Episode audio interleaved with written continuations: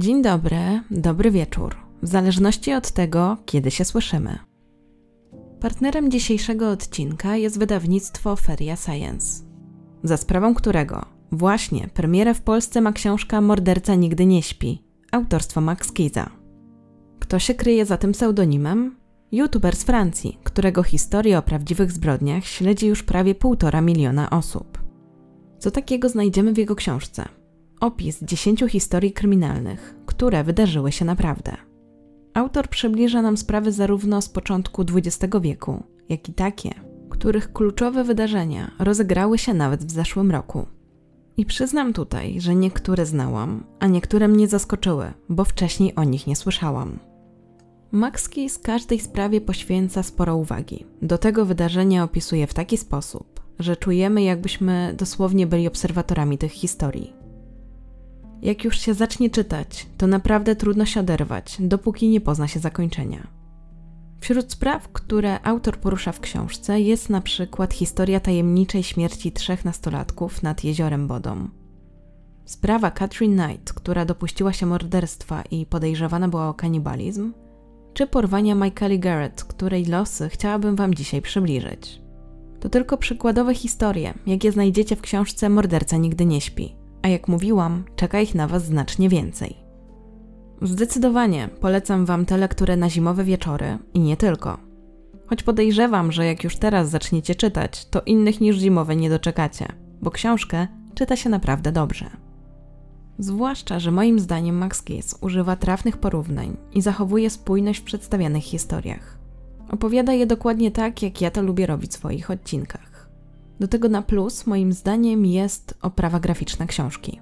W każdym rozdziale znajdziecie ilustrację oddającą wydarzenia z danego rozdziału, a do tego cytaty i wyróżnione informacje w tabelkach, co łącznie daje nam bardzo przyjemny efekt. Ale jak to lubię podkreślać, najlepiej jeśli przekonacie się sami. Szczegóły zamieszczę w opisie. A teraz zapraszam do wysłuchania dzisiejszej historii.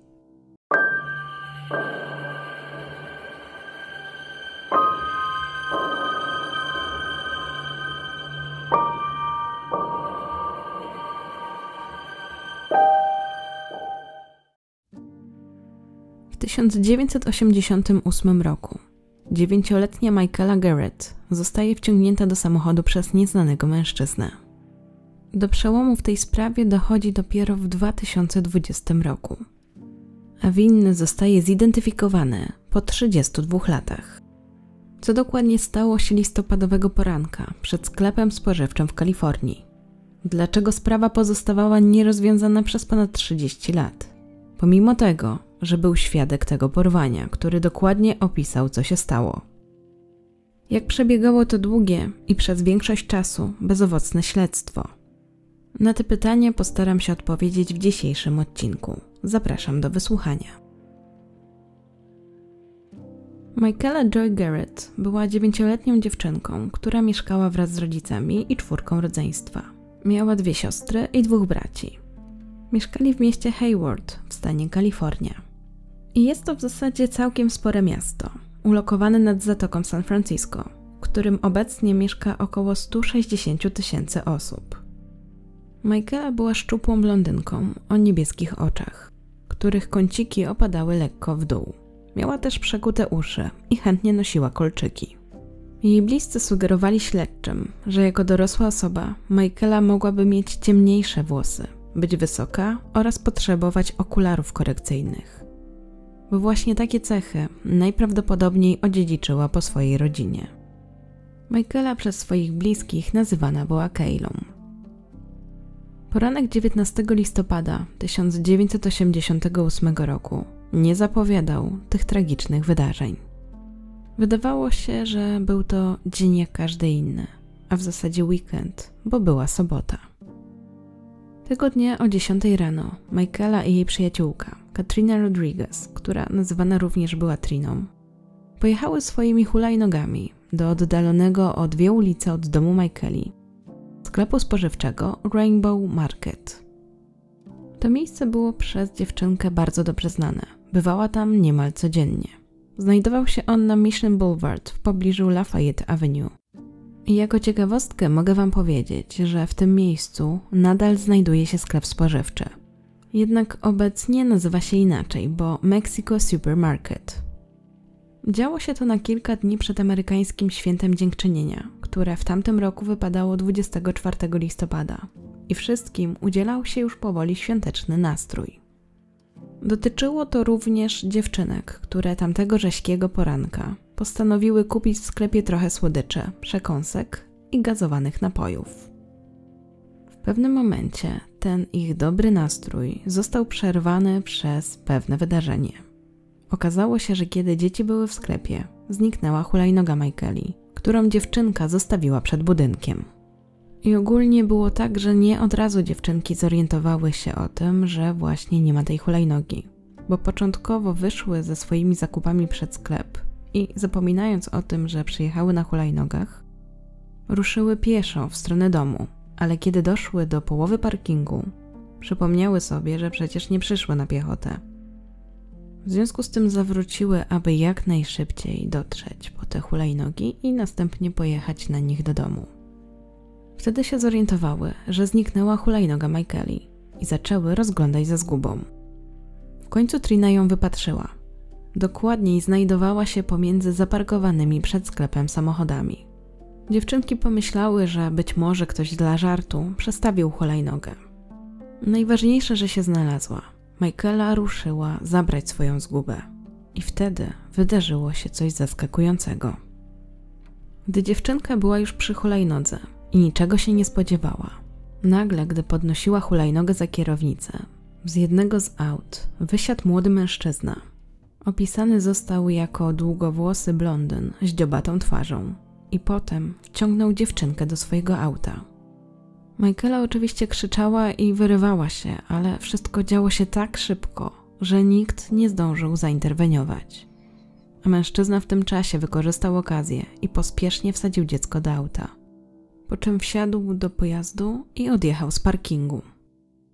Wszystko to stało się na oczach Katriny, która w 2009 roku, już jako dorosła kobieta, w wywiadzie udzielonym gazecie San Francisco Chronicle, wspominała całe zajście tak. Spojrzałam w górę, gdy usłyszałam krzyk i zobaczyłam mężczyznę wciągającego ją do swojego samochodu. Ona wciąż krzyczała. Po prostu stałam i patrzyłam, jakbym była zamrożona. Byłam w szoku. Mimo to reakcja Katriny była natychmiastowa. Kiedy tylko mężczyzna odjechał z parkingu, dziewczynka wbiegła do sklepu i poprosiła o pomoc ekspedientkę, która zadzwoniła na policję i zgłosiła porwanie. Michaela w chwili swojego zaginięcia była ubrana w koszulkę z napisem metro i rysunkami ludzi na przodzie. Do tego miała jeansowe podwinięte spodnie, czarne płócienne buty oraz perłowe kolczyki w kształcie piórek. Te szczegóły okażą się później bardzo istotne podczas badania pewnych tropów, ale do tego jeszcze wrócimy. Na razie skupmy się na tym, jak został opisany porywacz, bo pojawiły się pewne rozbieżności między tym, co mówiła Katrina, a tym, co mówiła ekspedientka. Policjanci szybko się zorientowali, że ekspedientka, która opisywała sprawcę policji, opisała zupełnie inną osobę. Pomyliła porywacza z mężczyzną, który akurat w tamtym czasie również przebywał na terenie parkingu przed sklepem. Przez ten fatalny, choć oczywiście popełniony nieumyślnie błąd i pomimo szybkiej reakcji Katriny, znacznie spadła szansa na odnalezienie Michaeli żywej. Bo zanim ustalono, który rysopis jest właściwy, przez dwie doby Wszystkie media i policja rozpowszechniały nieprawdziwy wizerunek porywacza, opisując go jako mężczyznę po trzydziestce z hipisowskim wyglądem i wąsami, który poruszał się w ciemnym samochodzie w odcieniu burgundu. Niechcący więc wyświadczono wtedy porywaczowi przysługę, dając mu czas na ukrycie się. Była to pierwsza i najlepsza okazja do szybkiego odnalezienia przestępcy i uratowania dziewczynki która niestety została zmarnowana. Tymczasem jedyna osoba, która rzeczywiście widziała porywacza na własne oczy, czyli Katrina, zupełnie inaczej opisywała tamtego mężczyznę. Mówiła, że był to młody mężczyzna, prawdopodobnie dwudziestoparoletni, z długimi blond włosami, które wyglądały na brudne, oraz twarzą podziobaną bliznami, jak po trądziku. Przyjaciółka Michaeli mówiła także, że mężczyzna był szczupły i wysoki, ubrany w biały t-shirt, a jego oczy opisała jako niebieskie i takie lisie. Jego spojrzenie opisała jako takie nieobecne. Miał na nią patrzeć, ale tak jakby jej nie widział. Ponieważ ekspedientka i Katrina opisały innych mężczyzn, to różniło się także auto, do którego miał wsiąść porywacz. Według dziewczynki był to sedan starszego modelu, o jasnym lub złotawym, albo takim brązowawym nawet kolorze. Dziewczynka miała również poczucie, że ten samochód był po jakimś wypadku i wyglądał na zaniedbany. Miał poobijany przedni zderzak. Tak samo światła w tylnym zderzaku były uszkodzone i do tego miał odpryski po bokach. Przepytując świadków, śledczym udało się jeszcze ustalić, że podobny samochód był widziany na południe od Mission Boulevard na drodze w kierunku Union Road w Kalifornii. I to był ostatni raz, kiedy ktoś widział ten samochód, a tym samym porywacza z Michaelą Garrett w środku. Zastanawiające na tym etapie jest to, jak to się zatem stało, że Katrina nie protestowała, gdy ekspedientka podawała zupełnie inny rysopis sprawcy. Niestety na to pytanie trudno znaleźć jednoznaczną odpowiedź. Nie udało mi się dotrzeć do wyjaśnień, dlaczego nie sprostowała informacji na temat wyglądu porywacza. Ale w przypadku auta okazało się, że po prostu nie wiedziała, jak wygląda kolor burgundowy. Poza tym warto przypomnieć, że w tamtym momencie miała zaledwie 8 lat. I mogło też być tak, że jej zeznania były traktowane mniej poważnie niż zeznania ekspedientki. Może początkowo śledczy założyli, że ekspedientka również była świadkiem tego wydarzenia i dopiero później wyszło, że nie do końca. W każdym razie stało się i trzeba było nadgonić ten stracony czas. W międzyczasie poinformowani też oczywiście o porwaniu zostali rodzice Michaeli. Jej mama, Sharon Merch, wspomina w jednym z wywiadów moment, w którym dowiedziała się, że jej córka została porwana. Opowiada, że tamtej listopadowej soboty zmywała właśnie naczynia po obiedzie. Michaeli co prawda nie było już od jakiegoś czasu w domu, ale nie na tyle długo, żeby miała się już o nią martwić. W pewnym momencie usłyszała krzyki na zewnątrz, a ojciec Michaeli wszedł do domu, zajrzał do kuchni i powiedział jej, że ktoś porwał ich córkę na parkingu i że natychmiast muszą tam jechać. Początkowo do kobiety to nie dochodziło. Jak to ich córka została porwana? Przecież dopiero co pojechała do sklepu. To niemożliwe. Ale mężczyzna powiedział, że właśnie zadzwonił do niego ojciec Katriny, a do niego z kolei jego córka i wszystko mu opowiedziała. Sharon była w szoku, ale mimo to zadzwoniła od razu na policję, aby zgłosić zaginięcie córki. Ku jej zaskoczeniu okazało się jednak, że policjanci wiedzieli już o tym zaginięciu i upewnili się tylko, czy jest to pani Garrett. To właśnie wtedy kobieta zrozumiała, że naprawdę doszło do porwania i że prawdopodobnie jej córka nie wróci dzisiaj do domu. Sprawa zaginięcia Michaeli Garrett natychmiast stała się jedną z najgłośniejszych spraw w kraju. Uruchomiono wszelkie kanały komunikacyjne, aby odnaleźć dziewczynkę. Jednak przez wiele, wiele lat pozostawały one nieskuteczne. 1988 roku w całej Ameryce ukazał się wizerunek Michaeli na kartonach z mlekiem. Dlaczego na kartonach z mlekiem? Bo był to wtedy jeden z najpopularniejszych sposobów na to, aby rozpowszechnić informacje o zaginionych dzieciach.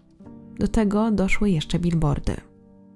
Wracając jeszcze do tych kartoników, to ten system został wprowadzony w latach 70., dokładniej pod koniec lat 70., i akcja była prowadzona przez kilkanaście lat, choć nigdy wyraźnie nie ustalono, czy była ona skuteczna. Generalnie wzięło się to z tego, że w latach 70. sporym problemem były zaginięcia i porwania dzieci. W Stanach Zjednoczonych nie było wtedy systemu, który umożliwiałby szybkie informowanie o tym innych. W pewnym momencie ktoś wpadł na pomysł, że może informacje o zaginionych dzieciach dobrze byłoby umieścić na kartonach mleka. Wynikało to z tego, że po prostu był to produkt bardzo często używany przez Amerykanów. I pomysł ten się przyjął, a do marca 1985 roku około 700 z 1600 niezależnych mleczarni włączyło się w tę inicjatywę. Wykorzystywano też do niej inne produkty, ale to właśnie mleko stało się najbardziej znanym tego typu produktem, z którego korzystano podczas tej akcji. Jednym z pierwszych dzieci, którego zdjęcie trafiło na karton z mlekiem, był Ethan Paz, którego ostatecznie nie odnaleziono, choć jego mordercę skazano. System działał prężnie do końca lat 80., a ostatecznie w 1996 roku został całkowicie zlikwidowany. W zamian za to powstał system Amber Alert. I po tym krótkim wtrąceniu wróćmy do poszukiwań Michaeli. W ciągu jednego dnia od zaginięcia dziewczynki rodzina i wolontariusze rozdali 42 tysiące ulotek wśród lokalnej społeczności. Sprawa zaginięcia dziewczynki była też jednym z bardziej popularnych tematów w krajowych mediach. Porwanie omówiono m.in. w programach takich jak America's Most Wanted czy Unsolved Mysteries. I miało to miejsce w pierwszych miesiącach po zaginięciu dziecka. Z kolei w pierwszym roku śledztwa policja otrzymała ponad 5 tysięcy wskazówek na temat tej sprawy, z których niestety żadna nie przyniosła przełomu. Przez lata prowadzenia tego śledztwa łącznie policja otrzymała prawie 15 tysięcy wskazówek. Niestety również w żaden sposób nie przybliżyły one do rozwiązania tej sprawy. Śledczy przyznali później, że ta sprawa jest tak dziwna i tajemnicza, że jedyne co mogli zrobić to eliminować kolejne tropy, co niestety nie przybliżało ich do rozstrzygnięcia zagadki. Za informacje na temat porwania, które mogłyby w jakikolwiek sposób pomóc rozwiązać tę sprawę i namierzyć sprawcę oraz odnaleźć Michaela, zaoferowano 70 tysięcy dolarów. I o tym, jak głośna to była sprawa, pokazuje też to, że w tę historię włączył się Joe Montana, zawodnik Ligi Futbolu Amerykańskiego, który 30 listopada 1988 roku Niecałe dwa tygodnie po porwaniu dziewczynki, podczas meczu zaapelował publicznie o jej bezpieczny powrót do domu. I dla tej sprawy było to bardzo istotne, bo po raz kolejny, jakby tak dodatkowo jeszcze, zwrócił uwagę całej społeczności na zaginięcie Michaeli. To, co też warto podkreślić, to to, że dziewczynki zaczęto szukać od razu po zaginięciu i uruchomiono w tym celu znaczne zasoby policji. W sprawę zaangażowało się także FBI. Między innymi przeszukiwało teren Alameda County w Kalifornii za pomocą samolotów i helikopterów. Z hulajnogi Michaeli pobrano również odcisk palca, który prawdopodobnie należał do porywacza. Ale w tamtym momencie nie przyniosło to żadnego skutku. Przez lata w tej sprawie pojawiło się wielu potencjalnych podejrzanych i tropów. Jednak do pewnego momentu żaden z nich nie okazał się właściwy. Sprawę Michaeli próbowano również bezskutecznie powiązać z innymi zaginięciami nastolatek. Przedstawię teraz kilka tropów i podejrzanych, którzy pojawili się w tym śledztwie.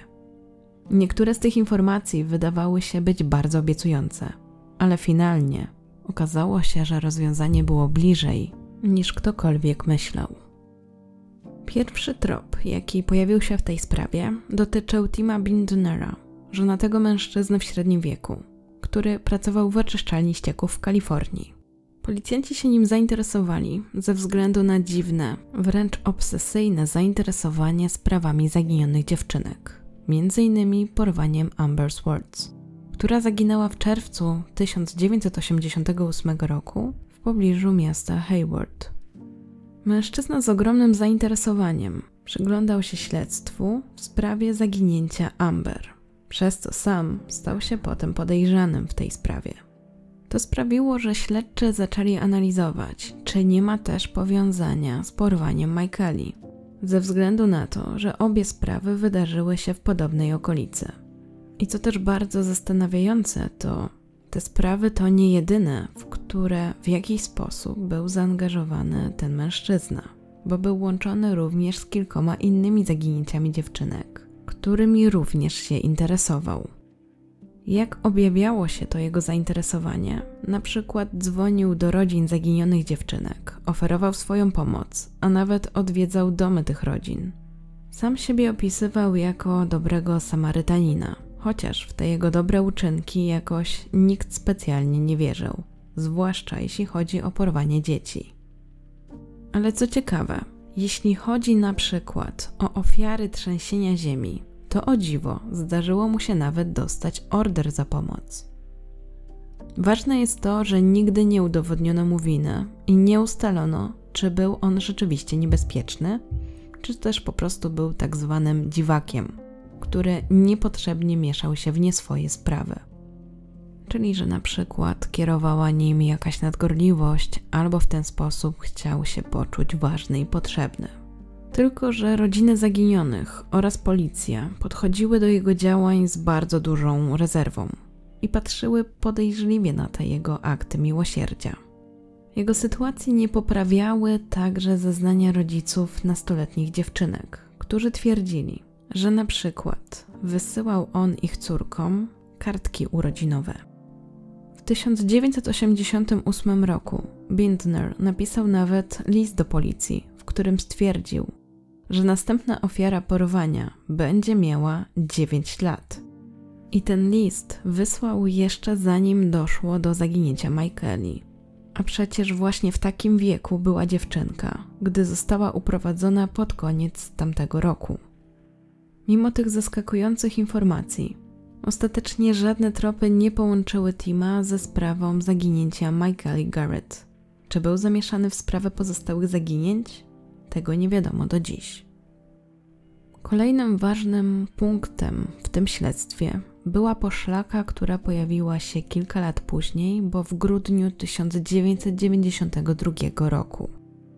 Wtedy też pewien więzień, Roger Haggard, który odsiadywał 11-letni wyrok, między innymi za włamania i kradzieże w więzieniu w Indianie, twierdził, że pomógł swojemu przyjacielowi zakopać ciało Michaeli. Mówił, że spotkał niejakiego Slema Davidsona, który ukrywał się przed policją i który chwalił mu się, że popełnił zbrodnię. Następnie zaprowadził go na pole, gdzie pokazał mu ciało dziewczynki ukryte w płytkim grobie. Według jego zeznań miało mieć to miejsce wkrótce po zaginięciu dziewczynki. Policja, choć podchodziła nieufnie do tych rewelacji, oczywiście zainteresowała się tym tropem.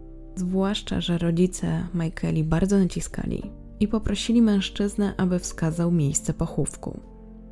Poprowadził więc on ekipę śledczych na pole mieczyków w okolicy Union City, ale po ośmiogodzinnych poszukiwaniach ciała w końcu przyznał się, że zmyślił tę historię.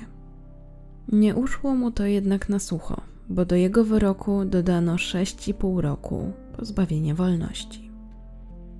Kolejny obiecujący trop pojawił się w związku z odnalezieniem w 2009 roku J.C. Lee Dugard, która została porwana w 1991 roku w wieku 11 lat. Dziewczynka, a potem już nastolatka i młoda kobieta spędziła w niewoli 18 lat. Była zdana na łaskę i niełaskę swojego oprawcy, a był nim Philip Garrido. Przez pewien czas pojawiła się więc nadzieja, że być może to właśnie ten człowiek stoi także za porwaniem Michaeli. A jeśli tak, to że dziewczynka wciąż żyje. Na taki scenariusz wskazywało kilka obiecujących faktów. Po pierwsze, dom Filipa znajdował się około godziny drogi od Hayward, gdzie została porwana Michaela. Po drugie, do porwania dziewczynki doszło trzy miesiące po tym, jak Filip został zwolniony z więzienia za gwałt i porwanie. Po trzecie, Michaela została porwana niemal w taki sam sposób, jak kilka lat później JC. Mężczyzna wciągnął dziewczynkę do samochodu w biały dzień przy świadkach, a na dodatek podawany przez nich ogólny rysopis sprawcy zgadzał się z tym, który w sprawie Michaeli opisała jej przyjaciółka Katrina. Wszystkie te podobieństwa sprawiły, że dla bliskich Michaeli rozbłysła nadzieja na odnalezienie ich córki i siostry, być może nawet żywej. Jednak ostatecznie nie udało się znaleźć żadnych dowodów wskazujących na to, że to Filip Garrido stał za porwaniem dziewięciolatki. Chociaż to, co dobrego się przy tym wydarzyło, to to, że skutkiem tego wszystkiego było także ponowne zainteresowanie sprawą Michaeli międzynarodowych mediów. W 2009 roku porwanie dziewczynki sprzed 21 lat zostało opisane w magazynie informacyjnym Dateline NBC oraz w talk show Larry King Live. Tak przy okazji, sprawa Jaycee to również bardzo interesująca historia i zachęcam Was do zapoznania się z nią. Nie będę jej całej Wam przybliżać, dodam jedynie, że w 2001 roku Filip został skazany na 431 lat pozbawienia wolności. Skazana została również jego żona. A w 2021 roku pojawiły się informacje, że ponownie przesłuchano mężczyznę, ale w kwestii innej sprawy dotyczącej uprowadzenia. Ale mężczyzna nie miał być w nią zamieszany. W kontekście porwania Michaeli to jednak podkreślono, że Filip Garrido nie jest łączony z tą sprawą. Kolejny mocny trop pojawił się w związku z duetem seryjnych morderców. Tak Speed Freak Killers. Byli to Lauren Herzog i Wesley Shermantin. Zostali oskarżeni łącznie o popełnienie w rejonie San Joaquin County w Kalifornii czterech morderstw, z których trzy popełnili wspólnie. Podejrzewano ich nawet o popełnienie 19 morderstw, ale większości z nich nie udało im się udowodnić. Ich przydomek Free Speed Killers nawiązywał do metamfetaminy, której obaj nadużywali. W 2012 roku jeden z nich, a dokładniej Lauren, odebrał sobie życie. W tym czasie jego partner w zbrodni, Wesley, napisał list do pewnego dziennika, a konkretnie do The Stockton Record, i stało się to w sierpniu 2012 roku. W liście tym próbował wykazać, że jego kolega miał cechy pasujące do osoby, która, cytuję, porwała tę dziewczynkę z Hayward. Zresztą, wystarczy spojrzeć na dostępne w internecie zdjęcie Lorena, żeby zauważyć podobieństwo do opisywanego przez Katrinę mężczyznę, który porwał jej przyjaciółkę. Sama Katrina również odniosła się do tych informacji, mówiąc, że myślała wtedy, że to mógł być właśnie ten człowiek, że to on był porywaczem. Miał cechy, które bardzo przypominały tamtego mężczyznę. Okazało się też, że mężczyźni mieli takie swoje miejsce, gdzie pozbywali się ciał ofiar. I były to studnie, które znajdowały się w Linden w Kalifornii. To tam właśnie Wesley skierował śledczych, aby szukali ciała Michaeli. Jednak, mimo znalezienia w tych studniach kości należących do pięciu różnych ofiar, w tym jednych, które potencjalnie mogłyby być szczątkami dziewczynki, finalnie żadna z ofiar nie okazała się być zaginioną Michaelą. Do tego tropu powrócono jeszcze raz, dokładniej w 2015 roku, kiedy pojawiły się przypuszczenia, że jedne z odnalezionych w studniach butów mogły należeć do Michaeli, bo były bardzo podobne do tych, które dziewczynka miała na sobie w dniu porwania. Wniosek o pokazanie tych butów złożył adwokat, który działał w imieniu detektywa, poinformowanego przez zastępcę szeryfa San Jacquin, że buty ze studni mogły należeć do Michaeli. Wniosek ten jednak oddalono i ostatecznie buty nie zostały zbadane. Na tym też urwał się wątek Lorena i jego potencjalnego udziału w porwaniu Michaeli. Zresztą, jak po kilku latach się okazało, ten trop także był błędny. Kolejnym podejrzanym w sprawie był Curtis Lee Anderson, mężczyzna podejrzewany o pozbawienie życia ośmiorga dzieci na terenie całych Stanów Zjednoczonych, między innymi siedmioletniej Xiany Fairchild z Kalifornii. Czaszka tej dziewczynki została znaleziona ponad rok, a dokładniej 14 miesięcy po jej zaginięciu. A Anderson za te zbrodnie dostał w 2004 roku wyrok 300 lat pozbawienia wolności. Oczywiście w praktyce oznaczało to po prostu dożywocie. W 2007 roku wydarzyło się coś, co zaskoczyło wiele osób, bo mężczyzna postanowił przyznać się do jeszcze jednej zbrodni, a dokładniej do zabójstwa Amber Swartz. Zrobił to tuż przed swoją śmiercią.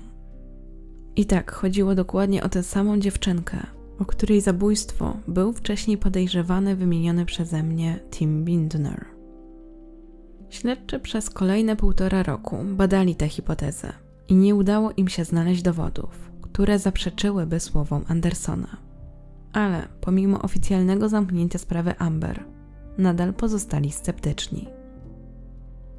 Ostatecznie po interwencjach matki Amber w 2013 roku ponownie otworzono jej sprawę, nie dając wiary słowom Andersona. Jeśli chodzi o powiązanie mężczyzny ze sprawą Michaeli, niestety również i w tym przypadku nie udało się znaleźć żadnych wskazówek, które mogłyby dać rodzinie odpowiedzi. Zostało się z dziewczynką. I czy to Anderson był winny jej zniknięciu?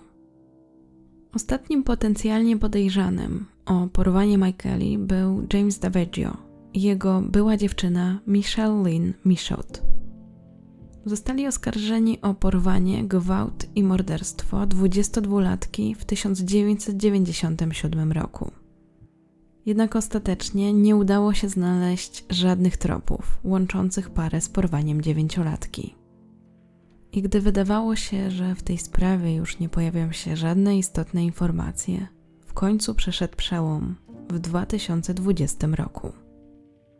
Mijały już wtedy 32 lata od uprowadzenia Michaeli, a nadzieje na odnalezienie dziewczynki lub chociaż namierzenie sprawcy jej zniknięcia były coraz mniejsze. Dotychczas każdy trop okazywał się błędny lub nie było wystarczających dowodów, żeby próbować połączyć przestępcę ze sprawą Michaeli. Mimo tego, że śledztwo w sprawie jej porwania nadal było otwarte przez te wszystkie lata, śledczym nie udało się dojść do żadnych konkretnych poszlak ani wskazówek. Co roku lokalna społeczność przywiązywała do drzewa w pobliżu miejsca, w którym stał samochód porywacza Michaeli, kolorowe wstążki, aby upamiętnić porwanie dziewczynki. Także jej mama przez te wszystkie lata nie ustawała w poszukiwaniach. Lata wcześniej założyła bloga, na którym opisywała nie tylko śledztwo, ale także związane z nim przemyślenia. Z ojcem Michaeli rozwiodła się po roku od zaginięcia. Małżeństwo nie było już w stanie się dogadać po zniknięciu córki. A Sharon dodatkowo rzuciła pracę, by bardziej opiekować się swoimi pozostałymi dziećmi, wobec których stała się przewrażliwiona i nadopiekuńcza. I trudno się temu dziwić, bo rodzinę dotknęła ogromna tragedia, ale nie wpłynęło to najlepiej na jej relacje z mężem. Porwanie Michaeli odcisnęło także piętno na Katrinie, która zaledwie jako ośmiolatka była naocznym świadkiem zdarzenia. Dla niej była to prawdziwa trauma. Tak też o sprawie wypowiadała się po latach. Jako dorosła kobieta twierdziła, że nie jest w stanie oglądać filmów o uprowadzeniach i o psychopatach, a wobec swoich własnych dzieci jest nadopiekuńcza. Rodzice Katriny rozwiedli się trzy lata po uprowadzeniu Michaeli. Jak twierdzi kobieta, częściowo właśnie przez sprawę tego porwania.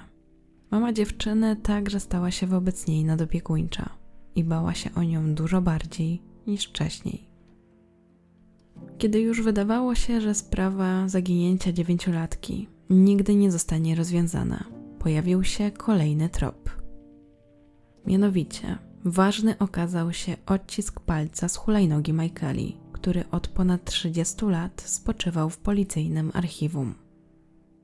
Choć śledczy podejrzewali, że mógł, choć nie musiał, należeć on do sprawcy, to do tamtej pory nie udało się namierzyć jego właściciela. Zmieniła się jednak technologia i śledczy postanowili jeszcze raz przyjrzeć się temu dowodowi. Takim oto sposobem, po ponad 30 latach od uprowadzenia Michaeli Garrett, udało się powiązać ten odcisk palca z pewnym mężczyzną, a dokładniej z 59-letnim Davidem Mishem. Do tego od 1989 roku przebywał on w więzieniu za morderstwo 36-letniej kobiety.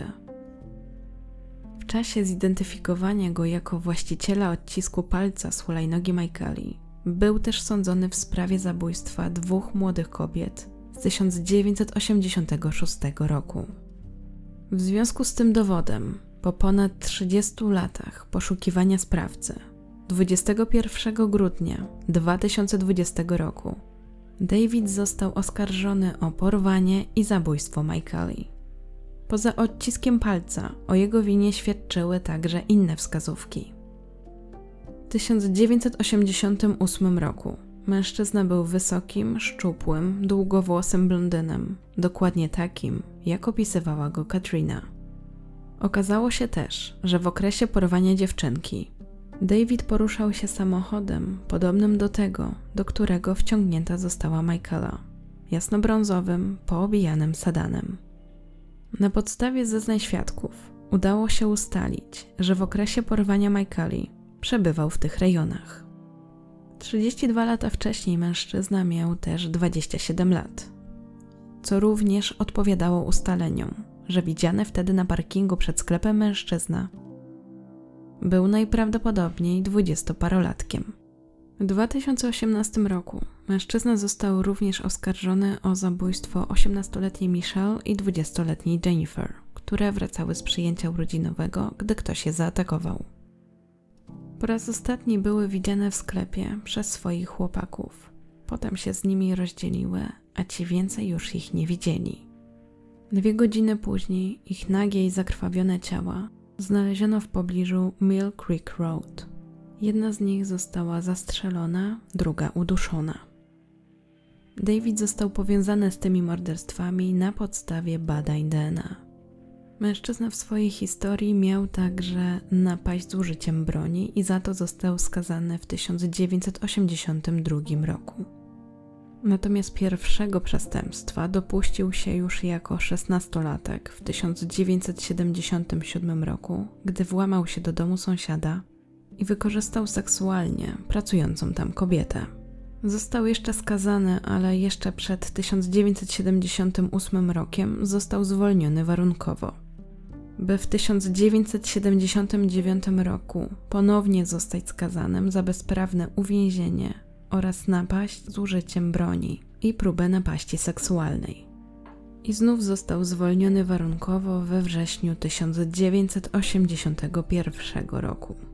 Potem, jak wspomniałam, ponownie został skazany w 1982 roku, a dwa lata później został wypuszczony z więzienia. W sierpniu 1985 roku został zatrzymany za obnażanie się w miejscu publicznym a w maju 1988 roku, na kilka miesięcy przed porwaniem Michaeli, został aresztowany za włamanie do supermarketu. Otrzymał za to rok pozbawienia wolności i rok w zawieszeniu, ale w listopadzie był już na wolności. Ponownie został aresztowany rok później, 17 listopada 1989 roku. Kilka tygodni później, w grudniu, zabił swoją przyjaciółkę Margaret. Za to został później skazany w 1990 roku. By potem przez lata wychodziło, że był zaangażowany w jeszcze inne zbrodnie. Czy takie rozwiązanie sprawy przyniosło ulgę rodzinie zaginionej Michaeli? I tak, i nie. Z jednej strony cały czas tliła się w nich malutka iskierka nadziei, że ich bliska nadal żyje. Z drugiej, odnalezienie jej ciała mogłoby być pewnym zakończeniem tej historii i pozwoliłoby rodzinie na oswojenie się z myślą, że dziewczynka przed laty naprawdę umarła. Tymczasem David Mish nie wskazał śledczym, gdzie ukrył ciało Michaeli, choć opcja, że ona żyje, jest już w zasadzie niemożliwa.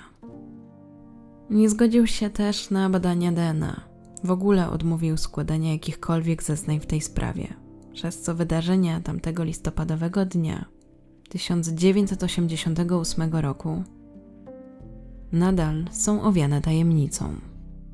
Matka Michaeli w pewnym momencie poprosiła policję, by nie informowali jej już o nowych tropach w sprawie, bo przypomina to rozdrapywanie rany i wzbudza iskierkę nadziei, która do tej pory za każdym razem była w końcu brutalnie gaszona, a sprawa jej córki pozostawała nadal nierozwiązana. ale podkreśliła, że chciałaby dostać wieści dopiero wtedy, kiedy policja będzie miała już pewność, że schwytali sprawcę przestępstwa. Dlatego po otrzymaniu wieści o zidentyfikowaniu sprawcy, Sharon pogodziła się z faktem, że jej córka nie żyje. Po zapoznaniu się z historią Davida, powiedziała, że to, co robi ten człowiek, to gwałcenie i zabijanie ludzi, i on nie porywał dzieci po to, żeby znaleźć im dobre domy. Najprawdopodobniej to jest właśnie brutalna prawda o tym, co spotkało małą Michaelę w 1988 roku. Winę Davida nie wierzy za to jego rodzina. Uważają, że jest to mało prawdopodobne, by mógł on zrobić krzywdę dziecku. Co innego mówią jednak dowody w tej sprawie. Z odciskiem palca, który znaleziono na hulajnodze Michaeli w pierwszej kolejności. Obecnie David oczekuje na proces w sprawie porwania i zamordowania Michaeli Garrett, choć nie zmieni to już jego wyroku dożywocia, który dostał za wcześniejsze morderstwo. Będzie to jednak zakończenie sprawy zaginięcia dziewczynki i zwycięstwo sprawiedliwości, która w tym przypadku przeszła do sprawcy po 32 latach od popełnienia zbrodni. Na podsumowanie tej sprawy idealnie nadają się słowa matki dziewczynki, Sharon, które skierowała ona do czytelników swojego bloga po oskarżeniu Davida. Dziękuję więc Wam wszystkim za miłość, miłość do Michaeli, która przetrwała dziesiątki lat. Proszę, abyście teraz o niej nie zapomnieli. Michaela nie jest już sprawą kryminalną, ale jest tym, czym zawsze była jasnym światełkiem. A pod jej nieobecność na tej ziemi, to do nas należy znalezienie sposobu, aby nieść to jej światło do przodu. I to już wszystkie informacje, jakie znalazłam na temat tej sprawy.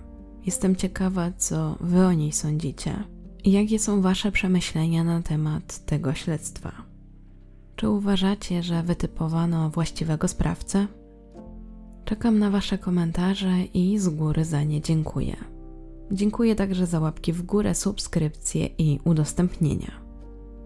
Oczywiście dziękuję też wszystkim osobom, które wspierają mnie na YouTube oraz Patronajcie, a zwłaszcza moim patronom. Adzie, Jakubowi, Astonowi, Przemysławowi, Kindze i Magdzie. Bardzo Wam dziękuję za Wasze wsparcie i naprawdę doceniam. Z mojej strony to tyle. Dziękuję za wysłuchanie. Życzę dobrego dnia, dobranoc, do usłyszenia.